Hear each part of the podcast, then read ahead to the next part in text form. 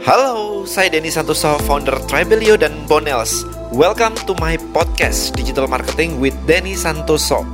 Di podcast ini saya bahas mengenai beberapa strategi marketing yang dapat meningkatkan omset bisnis Anda hingga 10 kali lipat.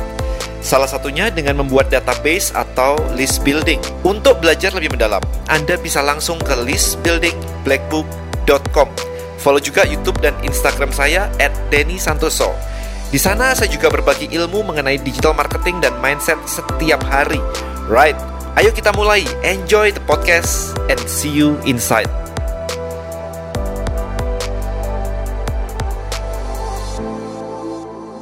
Alright guys, ini ada pertanyaan yang cukup menarik yang masuk di Tribelio, di Tribe Hacker actually. Ya, jadi kan saya selalu mengatakan bahwa Anda harus melakukan market research. Karena kalau nggak ada market research, Anda mau jualan barang, mau jualan ke siapa? Nggak jelas semuanya. Anda mau cerita apa? Anda mau punya message apa? Nggak jelas semua. Jadi market research adalah salah satu hal terpenting yang harus Anda lakukan. Saya di Tribelio pun setiap hari tim saya itu melakukan market research. Kita setiap hari sampai hari ini itu masih melakukan yang namanya interview baik kepada pengguna kita, pengguna yang dalam arti adalah chiefnya, pengguna pembangun komunitas maupun member mereka. Kita selalu nanya kayak apa sih yang menjadi um, hambatanmu di di Tribelio? Apa yang harus bisa diimprove de, dari Tribelio? Kira-kira kalau kamu kasih skor Tribelio itu skornya berapa? Kemudian kalau misalkan dia bilang, eh Dan skornya cuma 6. Oke, okay, supaya naik jadi 10 kira-kira harus ada apa nih? Jadi kita selalu melakukan itu every single day. Jadi banyak banget. Akhirnya banyak yang yang bertanya juga. Jadi ini ada pertanyaan yang masuk di Trap Hacker yaitu mau tanya dong jika kita sedang riset market apa saja sih yang perlu ditanyakan ke market? Uh, poin-poin apa saja yang menjadi um, poin utama ketika bertanya? Oke, yang pertama adalah validasi problemmu itu beneran ada nggak sih? Right, so bisnis kita, bisnis Anda itu adalah menyelesaikan sebuah problem dari market Market adalah a, a group of people, sekelompok orang yang memiliki satu spesifik problem. Jadi satu spesifik problem. Mereka mau ngapain sih sebenarnya? Mereka butuh apa sih sebenarnya? Nah, Anda melihat market kayak begitu.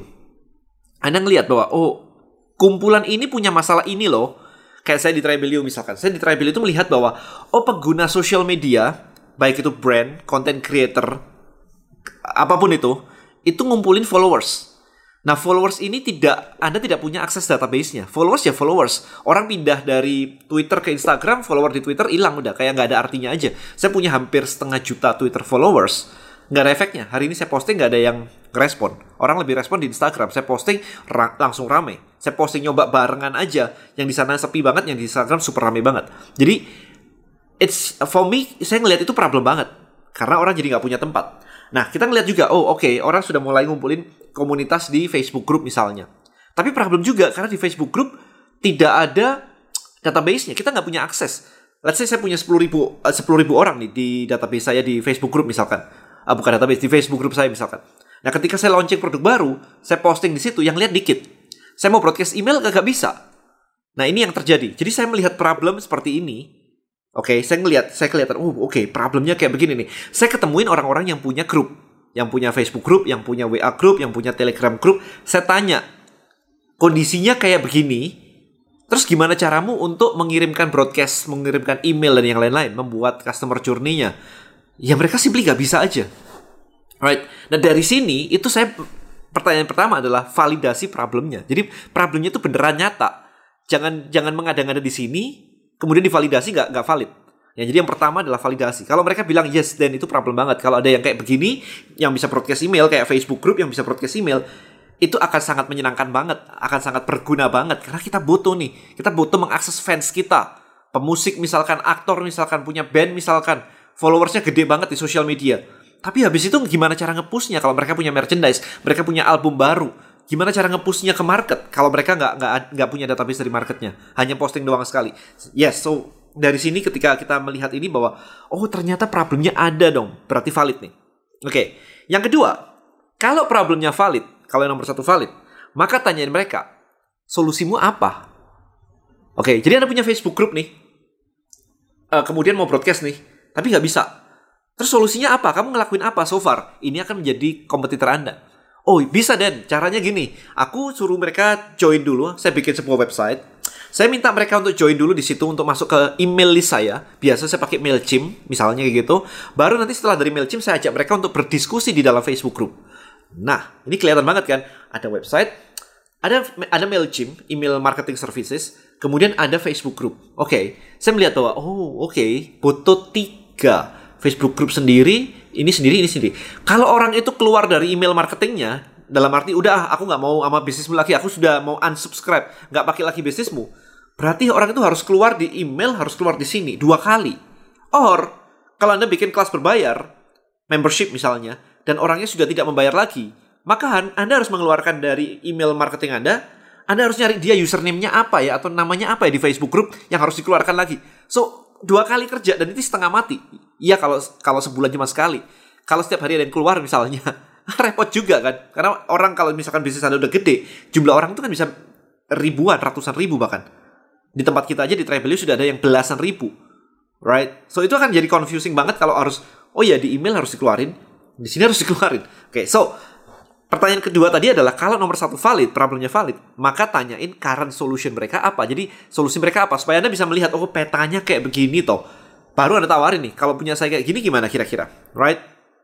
Jadi nomor tiga, nomor tiga itu yang tadi barusan saya sebutin. Kalau nomor dua valid, maka tanyakan kalau kamu, kalau anda punya solusi yang lebih baik ini, yang mau anda jual ini, kira-kira mereka mau nggak sih beli?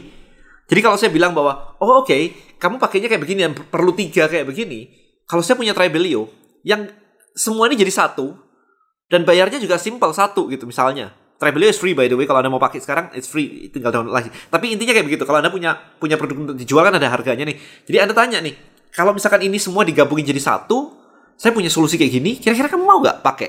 Kalau dia bilang mau, oke, okay, kalau dia bilang mau, oh kayaknya menarik banget nih dan lengkap banget nih, bisa kayak begini begitu ya. Oke, okay, maka masuk pertanyaan keempat. Pertanyaan keempat adalah Kira-kira harga berapa yang mau kamu bayar kalau misalkan ada solusi kayak begini? Produk Anda kayak begini, kira-kira harganya mau nggak? Right. So kalau dia bilang ah kemahalan, ah oke okay lah. Kalau kamu pakai di kompetitor harganya berapa? Oh segini. So Anda bisa tahu kira-kira harga yang mereka habiskan saat ini itu berapa. Apakah Anda bisa bikin cheaper atau better tapi more expensive dan mereka mau nggak ngebayar itu? Jangan jangan diasumsi semuanya ya. Kira-kira jangan dipakai uh, uh, istilahnya kayak, kayak semuanya dikira-kira gitu. So ask them the question, mau nggak sih bayar harga segitu? Itu basic banget. So itu ada adalah empat step pertanyaan yang yang pretty basic banget. Nah habis itu ini saya catat di sini sih soalnya nih. Nah habis itu anda harus analisa juga sebenarnya kayak seberapa seberapa sering sih jadi pertanyaan itu bisa berkembang kayak misalkan gini nih seberapa sering sih problem itu muncul misalnya jadi kalau misalkan orang beli obat batuk seberapa sering obat uh, uh, orang mau beli obat batuk itu muncul? Ya kalau batuk saja. Jadi kalau nggak batuk, ya nggak beli. Kalau setahun nggak batuk, ya nggak pernah beli. So itu. Nah, jadi itu harus tanyain. Kalau misalkan jualan pohon Natal gitu ya, seberapa sering sih problem itu muncul? Seberapa sering orang butuh pohon Natal? So setahun sekali. right. Ya jadi itu harus anda cari tahu tuh seberapa sering uh, orang nyari produk Anda atau solusi tersebut? Apakah setiap hari? Apakah setiap minggu? Apakah setiap bulan? Apakah setiap tahun sekali? Anda harus cari tahu. Kemudian bisa saja melebar lagi ke influencermu yang bikin decision buying. Itu siapa? Jadi kalau dia beli, bukan influencer dalam arti selebgram, bukan bukan kayak gitu. Uh, dalam arti gini, kalau kemarin waktu saya riset market uh, tentang Bonels, essential oil saya, itu kita nanya siapa orang yang menginfluence kamu untuk beli essential oil apakah mamamu mertuamu mereka bilang enggak lah kalau mama mertua mah kuno banget gitu apakah dokter enggak kalau dokter mah langsung kasih obat mana mana percaya sama essential oil dia market tuh mengatakan begitu terus siapa dong yang menginfluence kamu yang membuat kamu jadi serak untuk beli itu siapa biasanya kalau dalam konteks ini mereka bilang teman oke temanmu kan banyak ya kita gali terus di situ temanmu kan banyak ya teman yang kayak apa yang kamu percaya kalau dia ngomong tentang essential oil kamu beli. Oh teman yang udah pengalaman. Oke, kita gali terus. Teman pengalaman tuh maksudnya gimana? Karena itu ambigu ya, itu konsep ya. Teman yang punya pengalaman tuh pengalaman apa?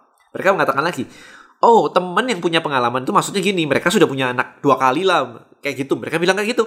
Berarti kalau saya punya anak sekali dan dia punya anak dua kali, artinya dia lebih berpengalaman dari saya. Oh, baru kita paham. Maksudnya kayak gitu toh. Terus nemuin mak-mak atau nemuin teman-teman yang kayak gitu di mana? Ya biasa kita cuma chatting aja sih di grup-grup WA ibu-ibu melahirkan gitu. Kan ada banyak tuh grup-grup WA yang ibu melahirkan. Oke, okay, so kita jadi tahu. Oh, berarti channelnya di grup WA atau ngobrol kayak begitu. Oh, berarti temen toh yang punya pengalaman. Oke, okay. oh berarti kalau gitu kita harus bikin konten di Instagram kita. Nadanya kayak temen dong, bukan kayak dokter. Oke, okay, paham. Jadi dari market research itu kita bahkan bisa mendesain konten kita. Kita bisa mendesain tone atau voice dari brand kita, brand voice kita seperti apa. Karena mereka percayanya ke teman. Sehingga kalau kita membuat itu tidak um, tidak align, kita bikin kayak dokter ngajarin gitu, mungkin mereka nggak mau dengar. Karena mereka kayaknya ya dokter itu terakhir lah ya kalau sakit beneran baru ke dokter lah intinya kayak begitu or apakah ada event atau ritual terkait orang membeli produk anda contoh kalau anda beli popcorn nih kapan anda beli popcorn Nggak, sekarang I think popcorn bener-bener ngedrop banget kan ketika bioskop tutup. Kita, saya nih, hanya makan popcorn kalau nonton bioskop. Nonton Netflix saya nggak makan popcorn. right? Jadi itu adalah event yang men-trigger orang untuk membeli produk Anda. Jadi apakah produk Anda itu bisa dikaitkan ke event-event tertentu. Nah, itu akan jadi menarik. Orang makan es krim kapan? Macam-macam kan? Ada yang kayak kalau jalan-jalan, kalau ke pantai. Makanya ketika kemarin Ice Cream Walls mengeluarkan Magnum ya, Magnum, itu event yang dikaitkan adalah celebration. Celebration itu kurang lebih kayak ya aku dapat pacar, aku naik gaji, aku lulus kuliah, kayak gitu-gitu celebration gitu. Itu uh, desain dari Magnum itu kayak begitu. Jadi harganya premium karena memang celebration itu kan nggak tiap hari ada celebration ya. Gitu. Right? So, guys, ini adalah market research tuh kayak begitu. Jadi Anda Anda harus memvalidasi banyak hal. Dan ini yang saya sebutkan ini hanya sebagian saja. Akan luar biasa banyak sebenarnya yang harus Anda ketahui. Misalnya kayak um, kamu kalau belanja produk kayak kompetitormu itu kamu belanjanya di mana sih? Apakah kamu belanja di Indomart atau kamu belanja di online? Apakah misalkan ada jualan beras? Apakah kamu kalau beli beras gimana sih? Pakai e-commerce, pakai marketplace atau kamu uh, simply datang aja ke ke grosiran dekat rumah, ke Indomart, ke Alfamart kayak gitu. Anda harus tanya itu. Dan bahkan sampai kayak kalau kalau kamu ke Alfamart atau ke Indomart gitu, kamu bawa duit berapa sih biasanya? Bawa 100 ribu apa sejuta? Jadi kalau Anda tahu, kalau Anda jualan produk Anda harganya sejuta, dan kalau orang datang ke Indomart cuma bawa 200 ribu, maka Anda nggak bisa jualan barang Anda yang harganya segitu tadi di Indomart. Right? Bu, karena orang ke sana aja nggak bawa nggak bawa duit sejuta, terus gimana caranya? Anda bahkan sampai bisa nanya, Terus kalau misalkan barangnya mahal gimana? Kamu gesek atau kamu nggak beli aja? So Anda harus tahu benar-benar customer journey itu seperti apa. Itu yang harus ditanyakan ketika Anda sedang melakukan market research. Market research itu seperti itu. Anda harus benar-benar tahu, right? Kompetitor Anda siapa? Kemudian insight mereka kenapa beli itu, decision factornya seperti apa. Anda harus tahu itu semua.